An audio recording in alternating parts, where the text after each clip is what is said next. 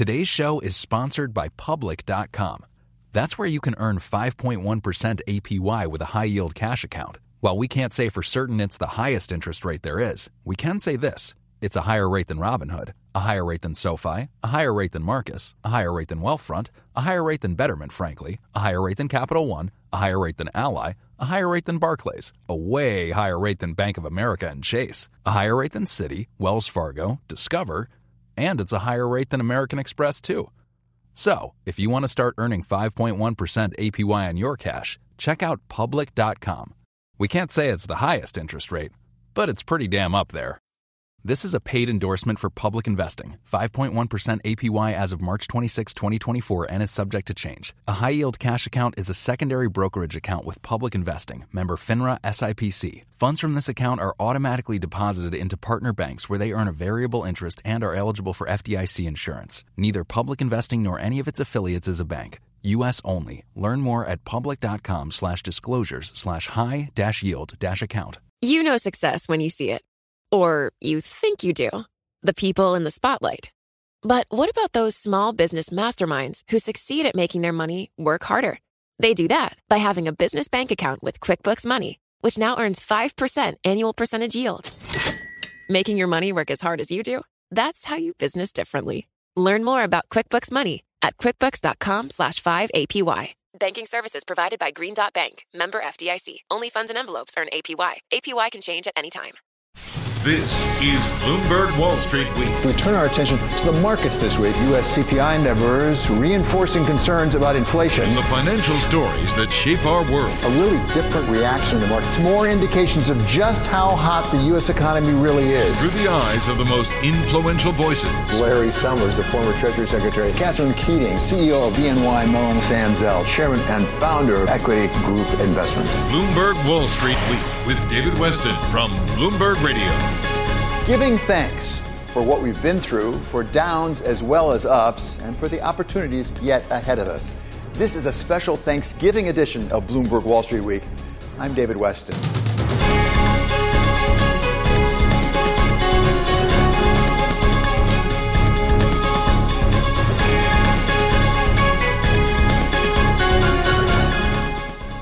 This week, America celebrates that holiday known as Thanksgiving, when we gather with family and friends, remembering a time nearly 400 years ago when British settlers feasted to celebrate their survival and to give thanks to the American Indians who'd made it possible. This year, most of us can be thankful that we haven't had to survive scenarios anything like those early Massachusetts colonists, though we are mindful of all those who have lost loved ones to the pandemic over the last 3 years. We all lost something, a collective suffering, a collective sacrifice, a year filled with the loss of life and the loss of living. And to Ukrainians who have spent most of the year valiantly fighting off Russian invaders at a great cost of blood and treasure. We will not give up. We will not lose. We will fight till the end. At sea, in the air, we will continue fighting for our land, whatever the cost. But for the rest of us, it has been a year of great uncertainty as the economy has come back, but at the cost of mounting inflation. Inflation is extremely high. The levels we're at were unimaginable 18 months ago. And so we have to get that under control. And the beginning of belt tightening that has played havoc with the plans of so many, as reflected in markets that have struggled week to week. One of the places on global Wall Street particularly hard hit by the higher rates and greater uncertainty has been mergers and acquisitions. And we sat down with one of the consummate deal makers, Sam Zell, to talk about the climate and how it's affected his business. Let's talk about what an investor does in this new environment of increased inflation and increased interest rates. First of all, tell me what's going on with your company. Are you seeing less deal flow? No, just the opposite. We're seeing more deal flow. We're seeing more situations where companies are having difficulty figuring out what to do. We're seeing situations where 9 months ago, financing a transaction of XYZ size was nothing. You know, it was, as you said, money was free. What's changed dramatically. I mean, think about the impact of the doubling of interest rates in 8 weeks. double, you know, just 8 weeks earlier, interest rates were, 2.5 to 3, and now they're 5.5 to 6. That's an enormous change, and it's going to slow down everybody's activity. It's going to, for sure, impact getting deals done. But in our particular case, because I've oftentimes told the world that when I'm liquid, the stock market can't go down. It only goes down when I'm illiquid. And here I am sitting there with a level of liquidity I've never experienced in my life, because my focus for the last 3.5 years has been on nothing more important than liquidity. So you've got a significant deal flow. If anything, it's bigger than it was before. What about the quality of the deals? Are they different from what they were, for example, pre-pandemic? I think they are, because I think they're a little more realistic. I think in pre-pandemic, when money was free, we did a SPAC and chose not to take it to the next level. Because when we did the SPAC, SPAC seemed like a very interesting way to, in effect, monetize opportunity. It very quickly became a highly speculative scenario dependent on preposterous valuations that ultimately led to the crash of the whole SPAC market. The world has changed a lot since then. And the change is basically modifying what you can do. On the other hand, there's always demand for capital, and there's always that demand is always on the shoulders of those that have preserved liquidity. So let's talk about some specific investment opportunities. Energy. Yeah, I mean, you know energy terribly well. Yes. Do you see opportunities in energy right now? There's been a lot of tumult in the marketplace because of Russia and Ukraine and all sorts of reasons. Yeah, I mean, we continue to do something in the energy space. Not as much as I would have thought when this period began. The volatility in the energy space has been so extreme. I mean, just think about it. Within a 12-month period, the price of oil, vacillated between 30 and 120. That's an incredible level of volatility. Making investments extraordinarily difficult and challenging. Do you see a prospect of a little less volatility? Because you have on the one place OPEC Plus trying to limit things. Now you got the U.S. government, which if it's not trying to regulate the price of oil, it looks kind of like it is, because it says when it's going to sell and when it's going to buy. So it looks like it's got a bid and ask price. Yeah, but we also have an administration that's very anti-oil, and in my judgment, that anti-oil provision is only going to hurt the United States. I mean, we were producing 11 million barrels a day of oil. I don't know what we're doing now, but I think it's down 2 or 3 million barrels a day as we've cut back on capital for fracking, et cetera. Not a healthy set of circumstances. That was Sam Zell, founder and chairman of Equity Group Investments. Coming up, we'll turn to energy and the quest to get more of it with less emissions with Christine Todd Whitman, former EPA administrator and former governor of New Jersey. That's next on this special Thanksgiving edition of Wall Street Week on Bloomberg. Today's show is sponsored by Public.com. That's where you can earn 5.1% APY with a high-yield cash account. While we can't say for certain it's the highest interest rate there is, we can say this. It's a higher rate than Robinhood, a higher rate than SoFi, a higher rate than Marcus, a higher rate than Wealthfront, a higher rate than Betterment, frankly, a higher rate than Capital One, a higher rate than Ally, a higher rate than Barclays, a way higher rate than Bank of America and Chase, a higher rate than Citi, Wells Fargo, Discover, and it's a higher rate than American Express, too. So, if you want to start earning 5.1% APY on your cash, check out Public.com. We can't say it's the highest interest rate, but it's pretty damn up there.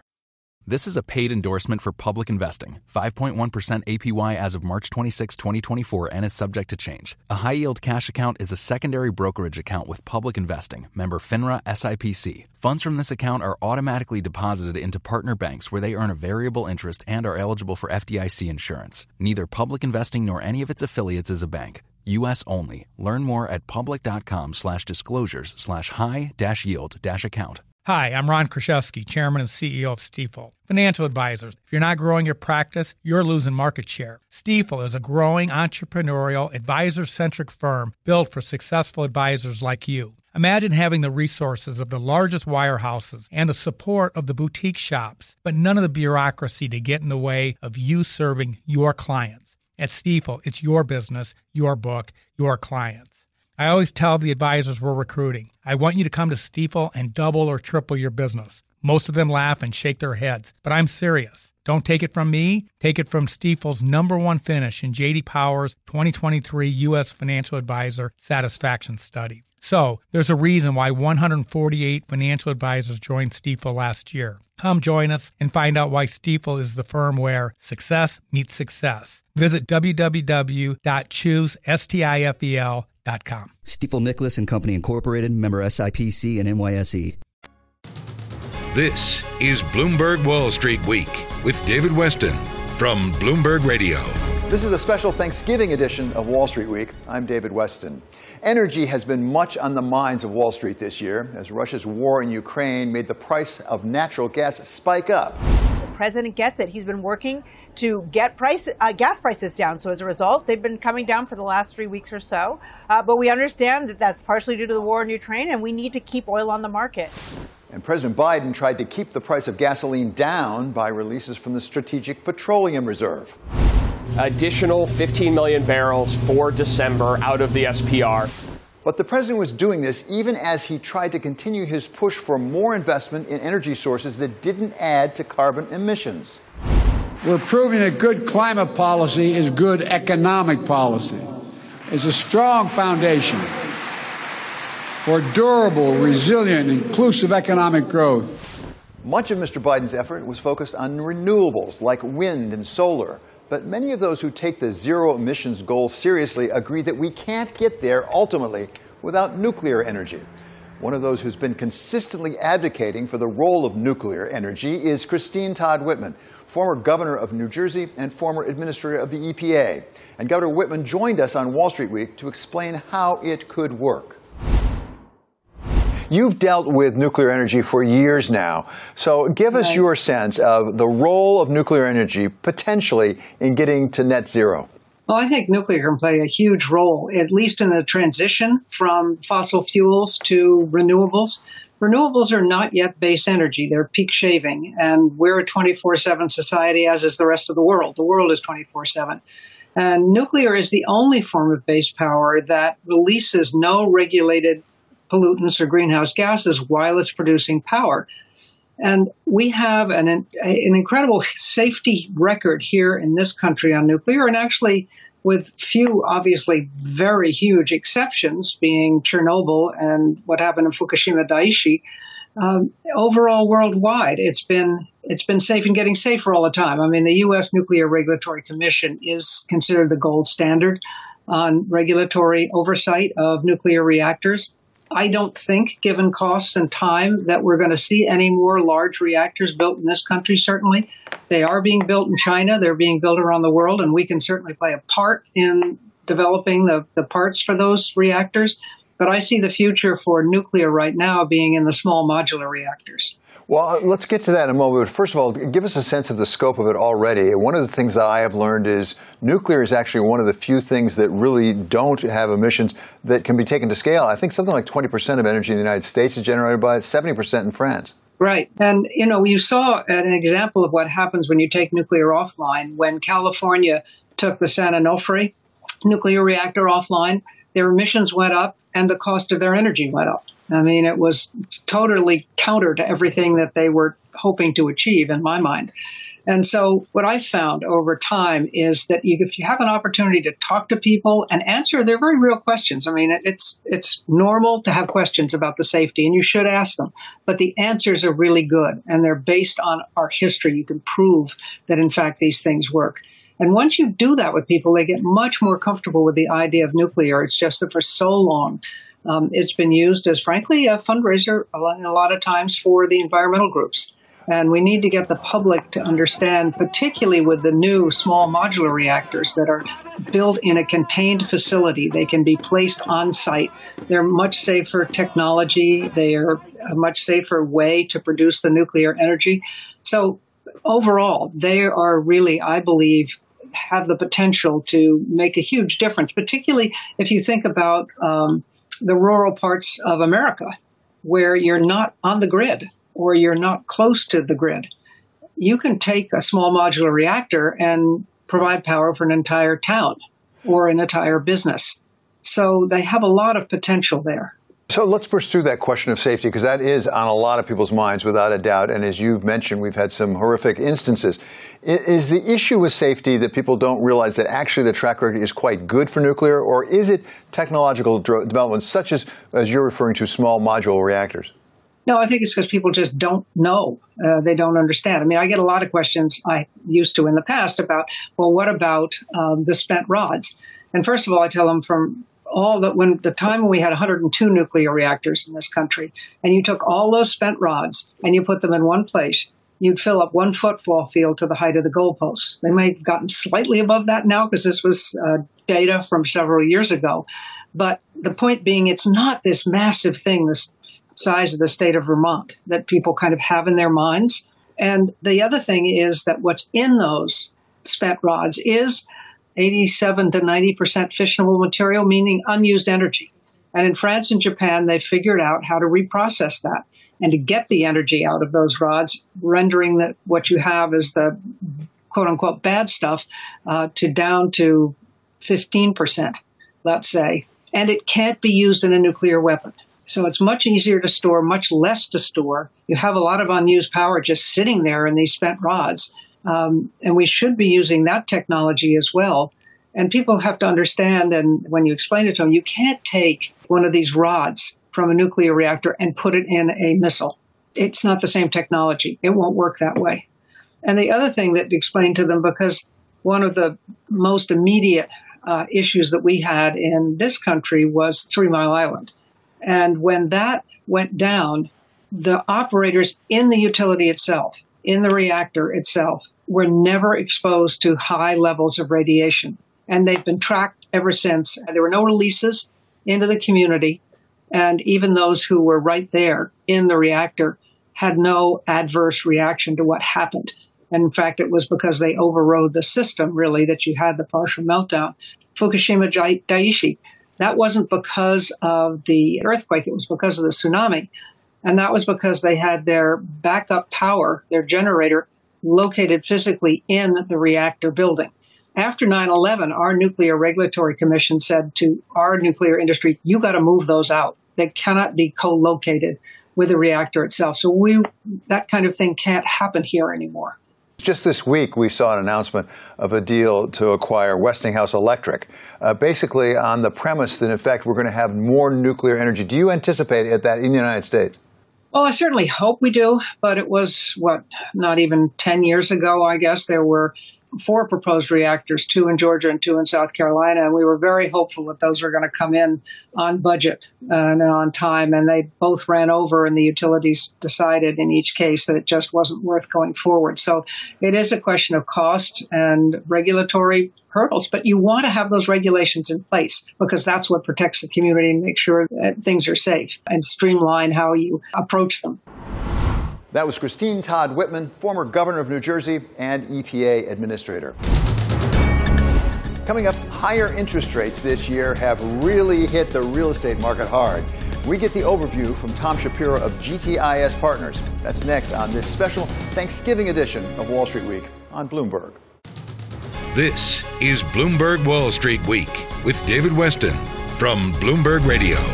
This is a special Thanksgiving edition of Wall Street Week. I'm David Weston. Real estate is never far from the mind of global Wall Street. In the United States, construction accounts for 3.9% of all GDP and 1.3% of the jobs.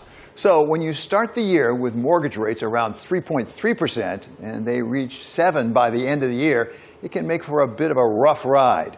One of those feeling the ride most directly is Tom Shapiro. He's co-founder and chief investment officer of GTIS Partners. And he joined us on Wall Street Week to take us through some of the struggles, but also some high points for real estate adjusting to higher interest rates. First of all, I want to start with your take on where the housing market is right now. We've seen some slowing even this week with some new housing sales as well as existing housing sales. Sure. First, thank you so much for having me on the show. Why don't I just give you a little anecdotal evidence of what we're seeing in the field right now. Our home sales are down about 15% to 20%, but that's a headline number. And, you know, I think it'll be helpful to kind of dig a little bit deeper into that number. The reason for the most part it's down is because we can't deliver homes. We're still having tremendous supply chain issues. Also, we find that a lot of home builders are actually holding back on the number of homes they want to deliver. And that is for a couple reasons. One, inflation, because costs keep going up and they don't know what it's going to actually cost to finish the house. And two, they want to ride up the home price appreciation.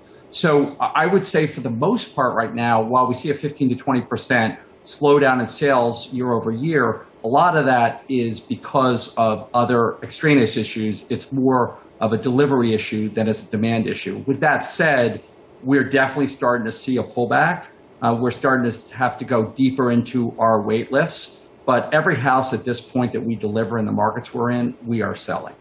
But I think we have to be careful about what we see, you know, on a going forward basis, because definitely we're starting to see things slowing down. That's a really helpful way of putting it up, because we're having those discussions about the overall economy. Is it supply? Is it demand? As I understand it, you've got a supply problem because of supply chains. People say that's going to go away. Is it going away in housing? Well, it's not. I mean, we definitely have issues. We have problems getting trusses and windows and appliances. We're delivering homes with plywood windows at times. We're having all sorts of issues. And of course, you know, the war in Ukraine and what's going on in China and the work stoppages there, the deliveries and transportation is an issue, and jobs are an issue, and trades are an issue. So it's gotten marginally better, but we still have tremendous supply chain issues. And look, if you look at how many houses we're delivering a year in total, this is all forms, it's about 1.2 million housing units a year, which is sort of in equilibrium. So, Tom, some of the issue can be on the demand side at some point. We've heard about mortgage rates going up to, what, 5.5%, something like that. So that must affect it to some extent. Are you seeing some effects with that? Because we also have the Fed is going to start selling off some of those mortgage-backed securities. Yeah, for sure. I mean, look, the consumer's stretched. So why are they stretched? They're stretched because of inflation. So we have all sorts of issues. We have gas prices are more expensive, and we have the cost of food is more expensive. And of course, as you point out, mortgage rates are an issue. So the consumer is stretched, and that is certainly going to be an issue on a going forward basis on housing. But we are seeing, you know, people taking less options. They're going to slightly smaller unit types. And they're renting. So we aren't necessarily seeing a slowdown at this point because of mortgage rates. But again, I think we have to be careful. I think, you know, the crystal ball says it's going to get a lot worse. We're not seeing it today, but I think in the future we are going to see a slowdown. When you say things are going to get worse, a lot of us go back to 2008, the last time we really thought hard about a housing crisis in this country. And there are some anecdotal incidents where it sort of feels like 2006, 2007, where people are outbidding each other for houses. They're going way above the asking price. Are there parallels with what happened in 2008? It's a really, really good question. So why don't we go back in history? Because I think, you know, we really have to analyze where did we end up in 08 and why did we end up there? So if you look back to 2005, we produced 2 million housing units. So in general, we produce 1.2 million households a year. What's a household? Your kid graduates college and moves into an apartment. Couple moves out of their parents' house and they take an apartment, there's a divorce, etc. And that creates a need for housing units. So against a total need of 1.2 million units, we produced 2. And then it did slow down, because remember after 05, even before the GFC, we started to have a housing slowdown. We still produced 1.5 million housing units. So we had a massive oversupply going into then a demand shock. So it was really the perfect storm. And that is why we end up with the global financial crisis. That was Tom Shapiro, president and co-founder of GTIS Partners. Coming up, the tight labor market has continued throughout the year. We talked about the causes, including some that may not be going away anytime soon, with special Wall Street Week contributor Larry Summers of Harvard and with economist Melissa Kearney of the University of Maryland. That's next on this special Thanksgiving edition of Wall Street Week on Bloomberg. Today's show is sponsored by Public.com. That's where you can earn 5.1% APY with a high-yield cash account. While we can't say for certain it's the highest interest rate there is, we can say this. It's a higher rate than Robinhood, a higher rate than SoFi, a higher rate than Marcus, a higher rate than Wealthfront, a higher rate than Betterment, frankly, a higher rate than Capital One, a higher rate than Ally, a higher rate than Barclays, a way higher rate than Bank of America and Chase, a higher rate than Citi, Wells Fargo, Discover, and it's a higher rate than American Express, too. So, if you want to start earning 5.1% APY on your cash, check out Public.com. We can't say it's the highest interest rate, but it's pretty damn up there. This is a paid endorsement for Public Investing. 5.1% APY as of March 26, 2024, and is subject to change. A high-yield cash account is a secondary brokerage account with Public Investing, member FINRA SIPC. Funds from this account are automatically deposited into partner banks where they earn a variable interest and are eligible for FDIC insurance. Neither Public Investing nor any of its affiliates is a bank. U.S. only. Learn more at public.com/disclosures/high-yield-account. Hi, I'm Ron Kraszewski, Chairman and CEO of Stifel. Financial advisors, if you're not growing your practice, you're losing market share. Stifel is a growing, entrepreneurial, advisor-centric firm built for successful advisors like you. Imagine having the resources of the largest wirehouses and the support of the boutique shops, but none of the bureaucracy to get in the way of you serving your clients. At Stifel, it's your business, your book, your clients. I always tell the advisors we're recruiting, I want you to come to Stifel and double or triple your business. Most of them laugh and shake their heads, but I'm serious. Don't take it from me. Take it from Stifel's #1 finish in J.D. Powers' 2023 U.S. Financial Advisor Satisfaction Study. So, there's a reason why 148 financial advisors joined Stifel last year. Come join us and find out why Stifel is the firm where success meets success. Visit www.choosestifel.com. Stifel Nicholas and Company Incorporated, member SIPC and NYSE. This is Bloomberg Wall Street Week with David Weston from Bloomberg Radio. This is Wall Street Week. I'm David Weston. Even as the markets and investors have struggled to come to grips with higher interest rates and less fiscal stimulus coming from the government, even as inflation has cut into wages and profits, the labor market this year has continued to be robust. The labor market is still strong, but it requires a Fed that has a lot more skill and a lot more luck. Some of that may be, as they say, transitory. The continued aftermath of the pandemic and a dramatic snapback in the economy. There are also more structural, longer forces at play. And we turn to our special contributor, Larry Summers of Harvard, and his fellow economist from Maryland, Melissa Kearney, to take us through some of those longer-term labor market issues. They joined us from the Aspen Economic Strategy Group's meeting in Colorado.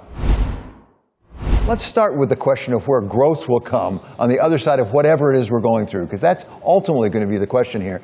I understand from economists like you, it comes from one of two sources, either more workers or more productivity. Are we going to get more workers? We're looking at both fewer workers and lower productivity, as you know. So let me focus on the fewer workers aspect for a moment. The real issue, demographic issue facing the U.S. is we have a plummeting birth rate. And so total fertility in the U.S.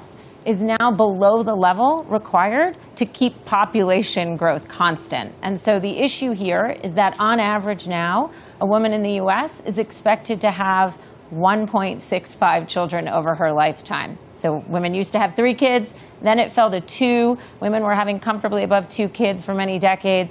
With a fertility rate below 2, that means our population is going to age and it's not going to grow. And so eventually we're going to have a shrinking working age population.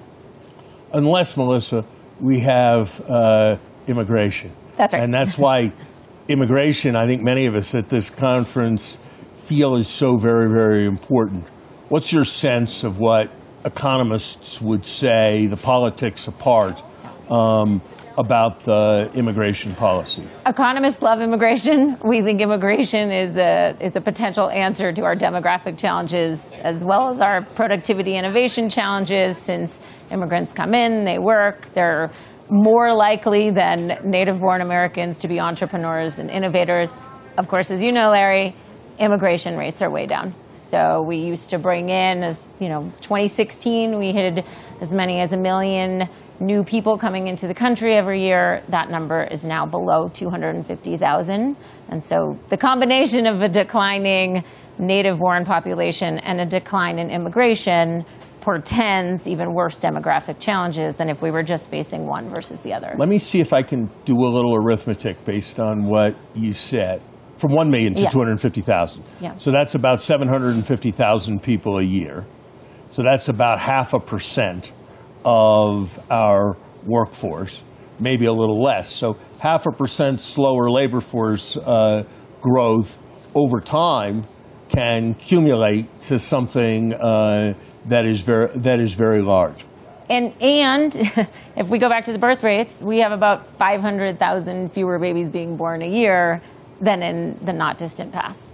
Melissa, if you, what would you say about this? Most people are scared that immigrants come and they take jobs for Americans, and that if there are more immigrants, then there aren't going to be as many jobs for Americans, or if there are jobs, because there's more competition, they're going to be paid less. And that's true whether the job, people think, is working at McDonald's or is working doing computer programming at Microsoft. How should people feel? Shouldn't they have this worry that they're going to be poorer if we take all the immigrants, just like they get hurt if we take a lot of trade from other countries where they have much lower wages? So the reason economists are so bullish on immigration is because we have so much evidence that immigrants are good for the economy. They are good for most workers. But it is true that there are some groups in some places that will feel wage pressures. And I think the way we solve this issue is to make sure that we recognize the disparate impacts of certain groups. We recognize that low-wage workers in certain sectors might not experience the benefits, the overall benefits that immigrants bring to the economy, and we take steps to help them. I mean, it's not dissimilar to what we have to do with trade too. You know, more imports is good for most people, but some people are harmed by it. We're going to see this, too, with the shift to a greener economy. Some people are going to lose their jobs, even though it's better for everyone. And so, I mean, I think acknowledging that some people feel and are harmed by this, but that's a small, concentrated group, and taking steps to address that allows us to do things that make the economy grow and be more productive. Sorry, Melissa, I wanted to come back to fertility. Larry's pointed out a way in which economics, whether misperceived or not, may affect our willingness to have immigration. What about fertility? Are there economic causes for the reduction in fertility? So the decline in U.S. fertility, and it's really being driven by a plummeting of birth rates since 2007. Births fell after the Great Recession. They haven't recovered. You can't point to any policy or economic factor that's changed since 2007. So sometimes people will say things like childcare has become more expensive, and if we just made childcare less expensive, people would return to having more than 2 kids. That is just not the case, right? There's nothing that easy that we could point to. And in fact, U.S. women now are just having births in the same way that women in other high-income countries have reduced their birth rates long before, in the 80s and 90s. So I don't think this is going to be easy to turn around. Lots of other countries have taken direct steps to try and incentivize people to have more kids. There's a lot of countries that have experimented with baby bonuses, a few $1,000s. Birth rates go up a little bit in the following year, but nothing like the 20% increase in fertility we would need to get back to replacement level. Melissa, having an expert like you here, I can't resist stepping out of our mutual lane as economists to ask a question I suspect is on many people's minds.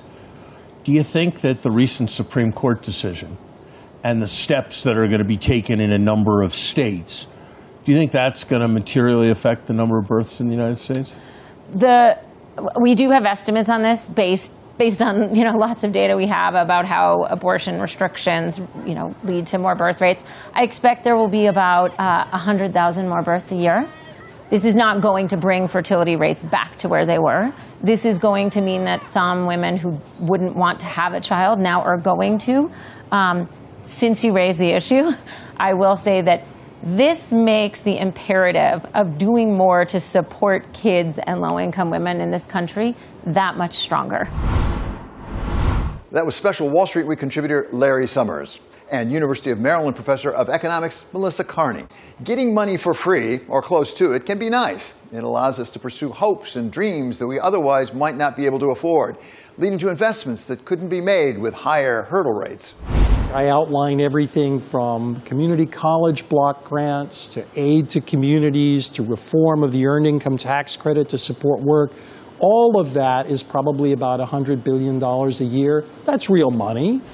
But what happens when the music stops, or at least slows down a fair amount, as interest rates shoot up and the bankers and other lenders get out their sharp pencils? Then, as Warren Buffett famously said, we find out who's been swimming without their trunks. And at the front of the line are the so-called zombie companies, the ones who aren't throwing off enough cash to meet their interest payments, much less pay off their principal. Sonia Gibbs, managing director of the Institute of International Finance, joins us on Wall Street Week this year to take us through the problem and what it may mean for the rest of us. Let me start with those basic of questions. What exactly is a zombie company, and how many of them are there out there? First of all, to take a step back, what you need to think about is that over the past 10 or 15 years, global debt levels have skyrocketed. We've had very low interest rates. And for example, non-financial corporate debt around the world is now close to 100% of GDP. And that's more than double what it was a decade ago. So that's a very worrying backdrop. And so what we mean by zombie companies is a company that essentially has to borrow to keep going. They are highly leveraged. They're not growing very fast. Their revenues are not up to par. And at the moment, they face a very difficult situation. You've got higher input costs, so your commodity prices are higher, wages are rising. At the same time, you don't earn enough revenue to cover all of these higher costs and your debt service. So if you have a ratio of revenues to interest costs that's one or less, if you can barely cover your debt service costs, we call you a zombie company. And it's a very good name. It's very evocative. And for how many? I mean, it's difficult to calculate, right? Because for a lot of firms that, for example, aren't publicly listed, the information might be less available. They might be smaller, non-public companies. But the Federal Reserve estimates that between 5 and 10% of U.S. firms fall into this category. I think it's also important to remember that this is not a static world. It's not once a zombie, always a zombie. Conditions change. And in fact, becoming a zombie company is a little bit cyclical in the sense that when times are good, maybe interest rates are low, growth is high, maybe you're not a zombie. But then, you know, bad things happen. Pandemics happen. Shocks happen. Interest rates go up. And a company that was formerly doing reasonably well might suddenly fall into the zombie category. That was Sonia Gibbs of the Institute of International Finance. That does it for this special Thanksgiving edition of Wall Street Week. I'm David Weston. This is Bloomberg. See you next week. It can be hard to see the challenges that people we work with every day are going through. I'm Holly Robinson Peete. Join us on The Visibility Gap, a new podcast presented by Cigna Healthcare. Download it wherever you get your podcasts. I'm Alex Rodriguez. And I'm Jason Kelly. From Bloomberg, this is The Deal. Each week, you'll hear us in conversation with business icons. This show will explore deal-making across sports, media, and entertainment. That is a harsh lesson in business. Sports is not as simple as bringing a bunch of big names together. I didn't want to do another stomp you out speech. It opened up so many more doors. The show is called The Deal. Listen to The Deal wherever you get your podcasts. And watch on Bloomberg Originals, Bloomberg Television, or BTV+.